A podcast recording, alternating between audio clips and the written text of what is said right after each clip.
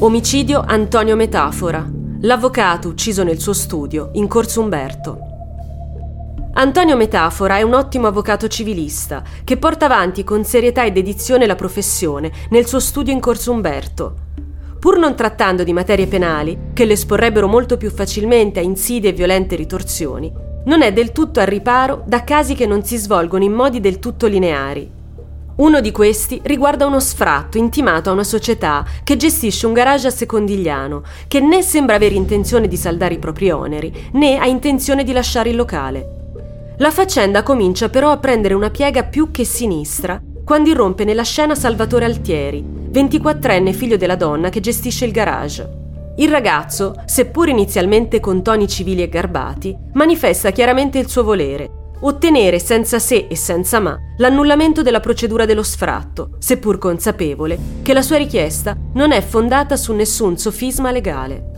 Per essere ancora più persuasivo, Salvatore introduce la sua parentela a un clan della Camorra, quello dei Licciardi, nella convinzione di intimidire l'avvocato. Metafora però rimane tutt'altro che impressionato e non mostra alcun segno di ripensamento rispetto a quella che ritiene essere una questione di giustizia. Nonostante le preoccupazioni del figlio che lavora con lui nello studio, dunque, non ha alcuna intenzione di tornare indietro.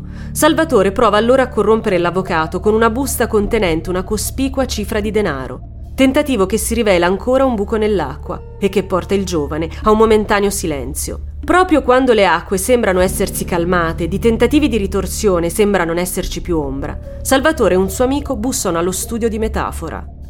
Sono le 20 del 5 dicembre e ad aprire la porta ai due uomini è proprio il figlio di Antonio che, riconoscendo Salvatore e considerando il suo atteggiamento pacifico, lo introduce nella stanza del padre con cui Altieri chiede di parlare. Tornato nella sua stanza, però, avverte dopo pochi secondi due sordi colpi di pistola provenire dalla stanza di Antonio. Il figlio, uscito dal suo studio, incontra Salvatore con la pistola ancora in mano che lo intima di non muoversi. Poco dopo troverà però il padre ormai cadavere e in un lago di sangue in mezzo ai fascicoli riguardanti il caso di sfratto. Non ci vuole allora molto a risalire al carnefice di quel delitto. Altieri verrà arrestato pochi giorni dopo e condannato all'ergastolo. Nel frattempo, l'Ordine degli Avvocati di Napoli annuncia che uno dei modi per non rendere vana l'uccisione di quel collega zelante è portare avanti il suo lavoro. Lo sfratto viene allora eseguito il 7 aprile, alla presenza del sottosegretario degli interni, mentre dal 2010 è stato istituito il premio per la legalità Antonio Metafora.